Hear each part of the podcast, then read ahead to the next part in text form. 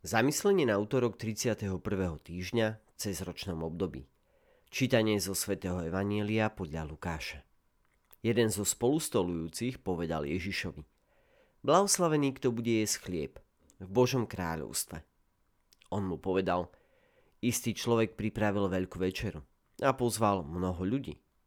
Keď nadišla hodina večere, poslal svojho sluhu, aby povedal pozvaným: Poďte. Už je všetko pripravené.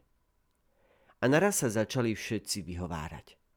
Prvým povedal: Kúpil som pole a musím ho ísť pozrieť. Prosím ťa, ospravedlň ma. Druhý povedal: Kúpil som 5 záprahov volov a idem ich vyskúšať. Prosím ťa, ospravedlň ma. A ďalší povedal: Oženil som sa a preto nemôžem prísť. Sluha sa vrátil a oznámil to svojmu pánovi. Vtedy sa hospodár rozhneval a povedal svojmu sluhovi: Vyjdi rýchlo na námestia a do ulic mesta a priveď sem chudobných a mrzákov, slepých a chromých. A sluha hlásil: Pane, stalo sa, ako si rozkázal, a ešte je miesto. Tu pán povedal sluhovi: Vyjdi na cesty a k ohradám a donúť vojsť všetkých, aby sa mi naplnil dom.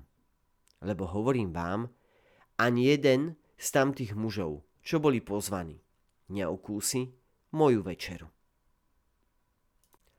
Dnes nám pán ponúka obraz večnosti, ktorý predstavuje hostina. Hostina označuje miesto, kde sa rodina a priatelia stretávajú, aby spoločne oslavovali a tešili sa zo spoločnosti, rozhovoru a priateľstva, sediac pri jednom stole. Tento obraz hovorí o našej blízkosti s Bohom, ako Trojicou, a o radosti, ktorú nájdeme v zasľúbenej krajine. On pre nás toto všetko pripravil a pozýva nás dovnútra, veď všetko je pripravené na hostinu. Chce nás mať pri sebe, chce mať po svojom boku všetkých mužov a ženy, každého z nás. Musíme však túžiť ísť.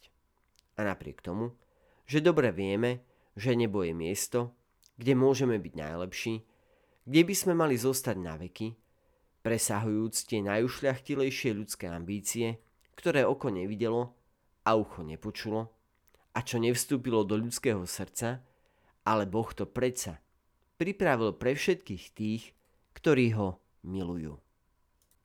A napriek tomu sme schopní odmietnuť božské pozvanie, ktoré nám prináša tú najlepšiu ponuku, akú nám Boh mohol dať. Zdieľať jeho domov, jeho stôl, jeho dôvernosť na veky a navždy. Bohužiaľ, sme schopní vymeniť Boha prakticky za čokoľvek. Niektorí, ako čítame v dnešnom evanjeliu, za kus pôdy, iní za nejaké jarmo volov. A za čo som ochotný vymeniť Boha a jeho pozvanie, jeho dary, ja. My ľudia ho opúšťame z lenivosti, lajdáctva, pohodlnosti, preto lebo sa nám nechce plniť svoje povinnosti lásky. Je Boh taký nehodný, že ho môžeme vymeniť za čokoľvek? Nech je naša odpoveď na Božiu ponuku vždy áno a vždy plná vďačnosti a obdivu. Milí priatelia, želám vám krásny a požehnaný deň.